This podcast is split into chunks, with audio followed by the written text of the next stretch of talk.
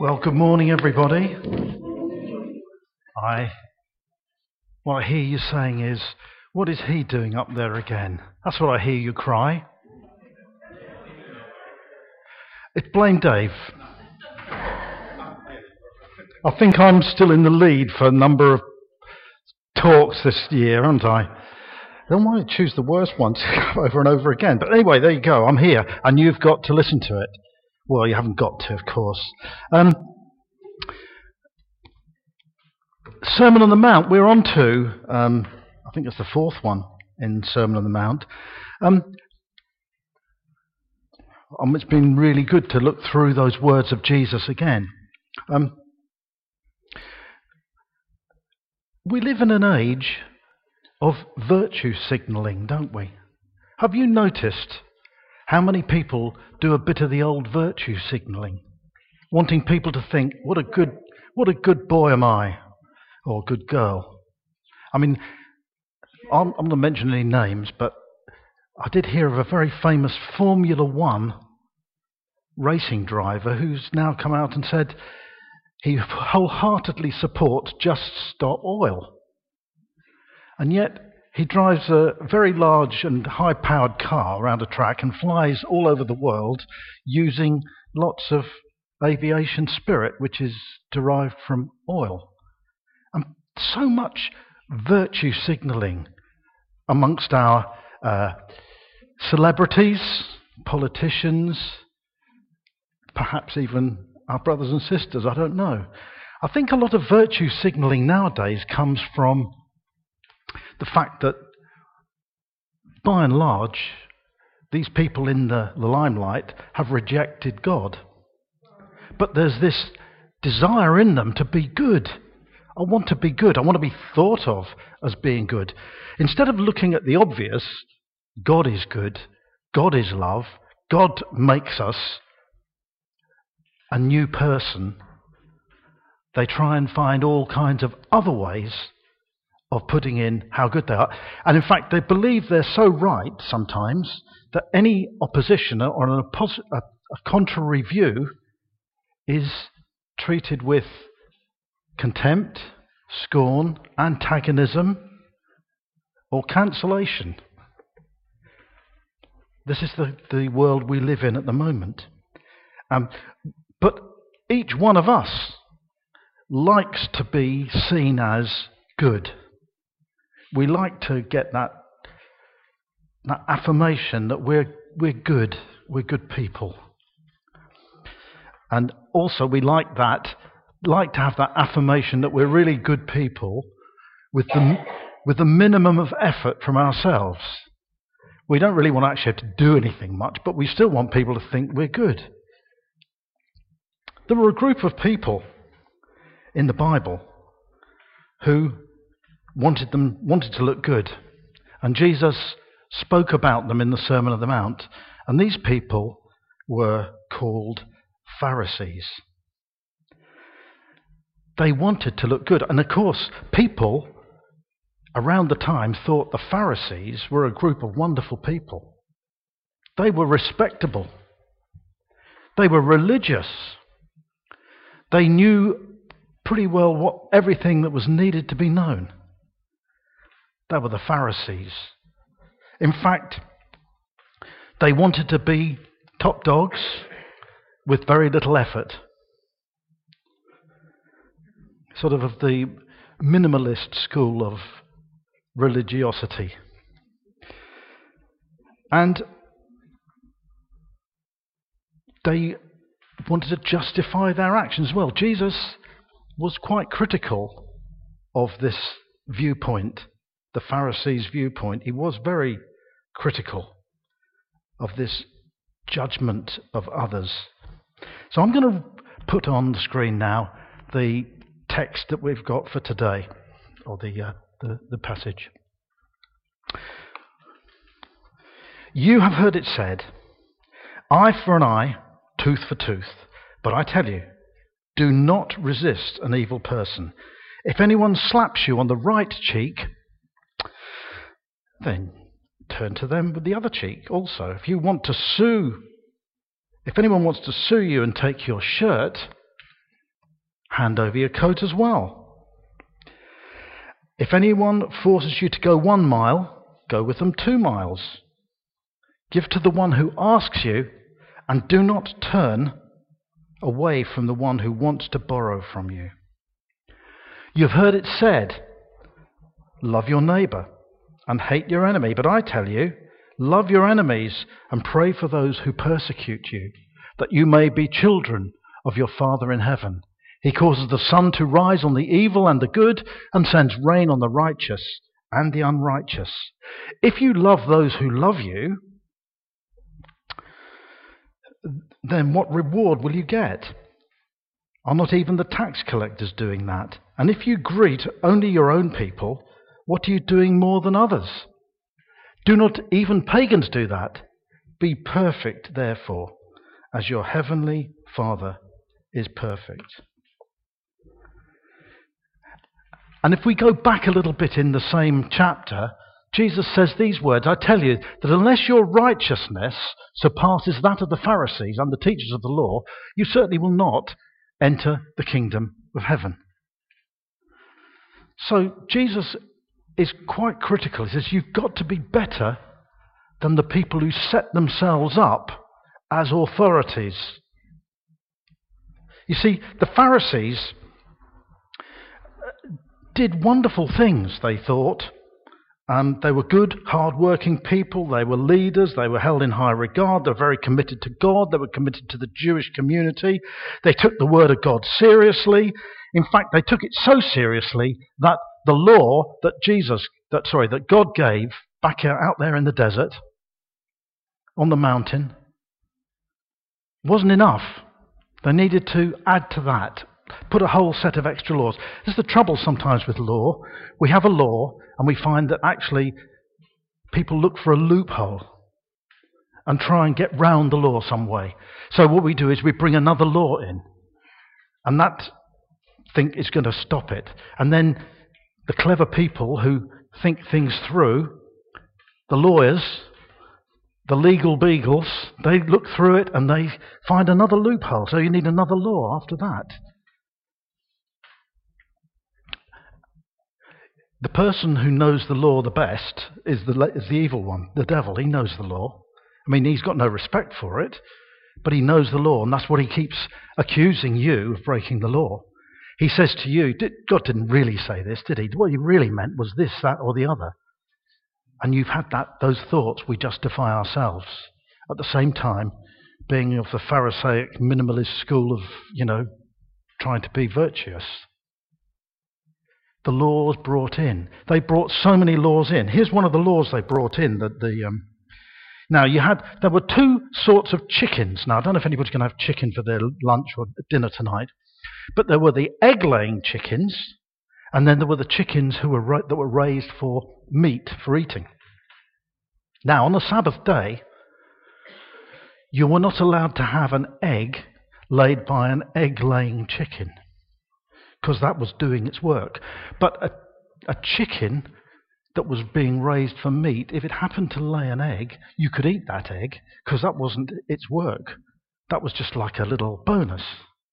Likewise, if you had a, the egg laying chickens and you wanted a, a Sabbath day lunch, you couldn't eat one of the meat ones, but you could eat one of the egg laying ones because that wasn't its job. On the Sabbath day, you couldn't even spit because that was seen as digging a hole in the ground. That's work. So the, the Pharisees brought in all sorts of laws just to, to try and get round what God had said. And that is prime virtue signaling. And yet, what does, what does God show us in the parable? Jesus shows us in the parable of the Pharisee. So it talks about two men going to the temple to pray. The Pharisee goes up there and he makes a big scene. He makes a big virtue signaling prayer. He stood by himself and he prayed, God, I thank you that I am not like the other people, robbers, evildoers, adulterers. Sorry, I'm not pointing to anyone in particular there. Or even the likes of this tax collector.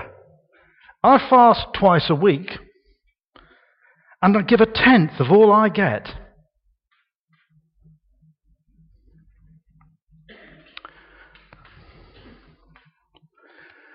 But the tax collector stood by himself. He wasn't in a prominent position, he was over in the corner somewhere. Stood by himself and he said, He wouldn't even look up to heaven, it says. Stood at a distance, he beat his breast and said, God, have mercy on me, a sinner. And Jesus then said, which one was the one who was pleasing God? And it wasn't the one who was virtue signaling. You see, rules, following rules, and thinking you're doing a jolly good job, you're a you know wonderful person, that's useless. And people who take a Pharisaical point of view think that that's the way that they can get to heaven. That's the principle. Jesus goes on and he, he applies that principle, and we've, we've been through it over the last weeks. Jesus says each time, You have heard that it is said. And he comes out with some quotation from, from the Old Testament. And that is what the Pharisees, the minimalistic do gooders, have as their. We've just got to follow this rule and everything's fine. And then he says, but I say, you've heard it said, and this is the kingdom answer. This is what Jesus was providing the kingdom of God. And he was not giving these, these things that make you look good, but this gives the humble, the kingdom approach that I'm no good. I can't do it. But Jesus can do it and He is perfect. And then we've been through the, all these things, and then we're on to sort of a couple, the last two here. We looked at murder, and you know the the, the Pharisaic minimalist way is no, I've never actually killed anybody. I haven't killed anyone. But Jesus said, if you look at somebody with such hatred and contempt, you know, looks could kill, you're as good as guilty. You are guilty. And the same thing went, you know, with, with adultery. Well, I haven't. Well, wait a minute. Hold on a minute. If I'm not married and someone else is married, how far should I go? And all, you know, I haven't actually committed adultery. The loop, looking for the loophole, the minimalist stuff. And Jesus said, if you've looked at somebody and lusted after somebody, then you've committed adultery. And then divorce. You know, in the Old Testament, you could just give you, your wife a, a little message and say, by the way, I've divorced you, and that's it, end of story. You can marry someone, and Jesus says, no. That's not the way. And then oaths, swearing oaths. But the ones we're looking at today are the last two justice. And this is the eye for the eye thing. And Jesus says, You've heard it said, eye for eye, tooth for tooth. But Jesus, I think I need to go back to the. Here we go.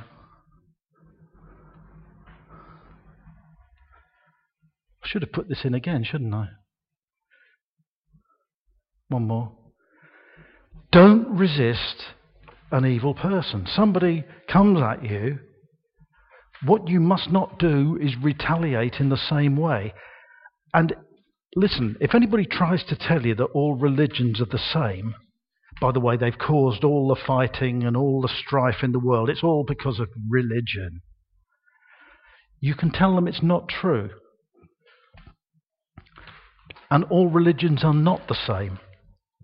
And what Jesus is saying is, you don't retaliate. You don't go for the revenge. You don't strike out in the same way as you've been wronged. You have to try, as a, as a child of God, you must try and find that reconciliation. You've got to try and build that bridge with the person who's, who's injured you, who's harmed you. We don't look for retribution, we look for reconciliation. And I'll put myself in harm's way to try and patch things up, to try and build a relationship again. And that's the difference between a Pharisee, a minimalist, and a kingdom person. And it says also, if anyone wants, you, wants to sue you, take your shirt, give them the coat as well. And again, if anyone forces you to go one mile, this is this where the saying "go the extra mile" comes from. A Roman soldier, because don't forget, Israel was an occupied nation at that time. The Romans were in there, in charge. And a Roman soldier could come up to anybody and just say, Hey, you, carry this. And you had to obey. You had to go for one mile. You had to do it. You had no choice in the matter. And if you, you know, what Jesus is saying here is, they can make you go one mile. And after that, you can put the stuff down and you can go your own way. And Jesus says, Take it two miles. Take it on again. Take it further. And that's what makes our belief, our faith, different. That's because our God is different. Our God is, is not any, you know, false God. Our God is the one true God, the creator of this world, this universe. And then he goes on to this other thing love your neighbor and hate your enemy. That's what you heard it said. That's what you were being told. Love your neighbor, hate your enemy. If your enemy's someone to be despised, someone to be someone to go against, that is the Pharisaical view. Jesus says, Love your enemies. This is the kingdom way. And pray for those who persecute you, that you may be children of your Father in heaven. He causes the sun to rise on the evil and the good and sends rain on the righteous and the unrighteous. So Jesus is saying you need to love the unlovable.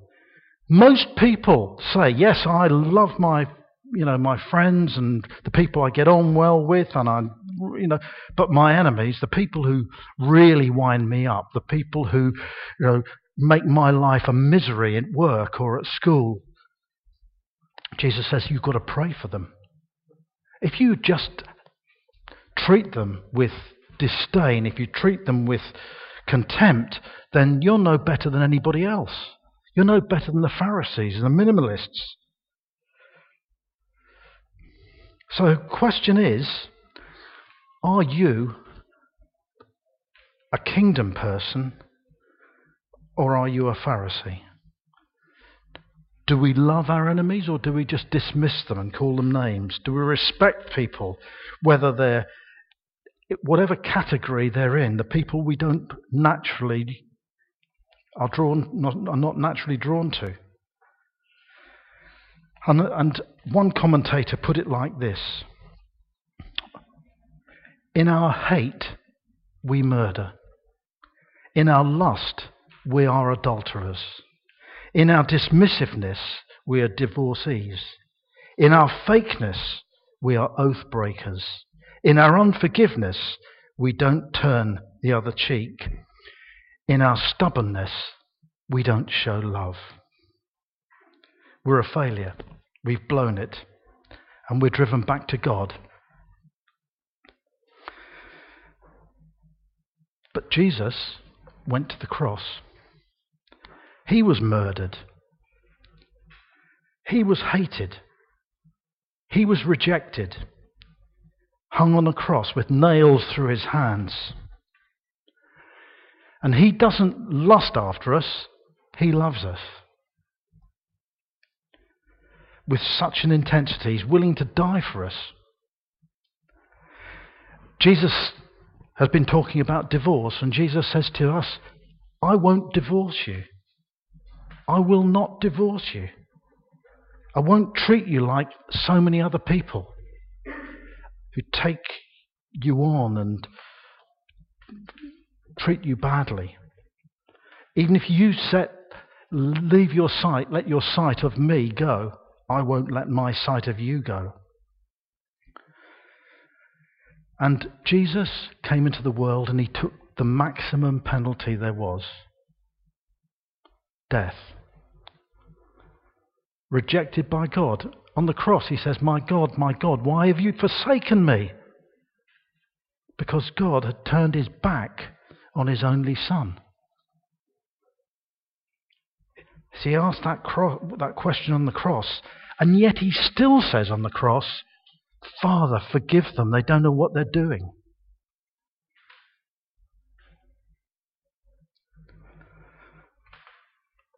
Jesus went to the cross and he died because he loves all of you people here.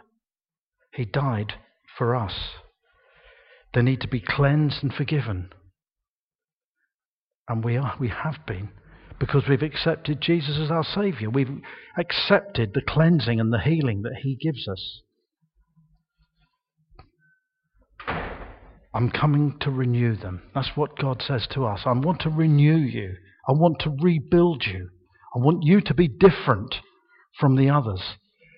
And Jesus said, I'm willing to go to the cross for the likes of you. And so I just pray that we will listen to what Jesus said. You have heard it said,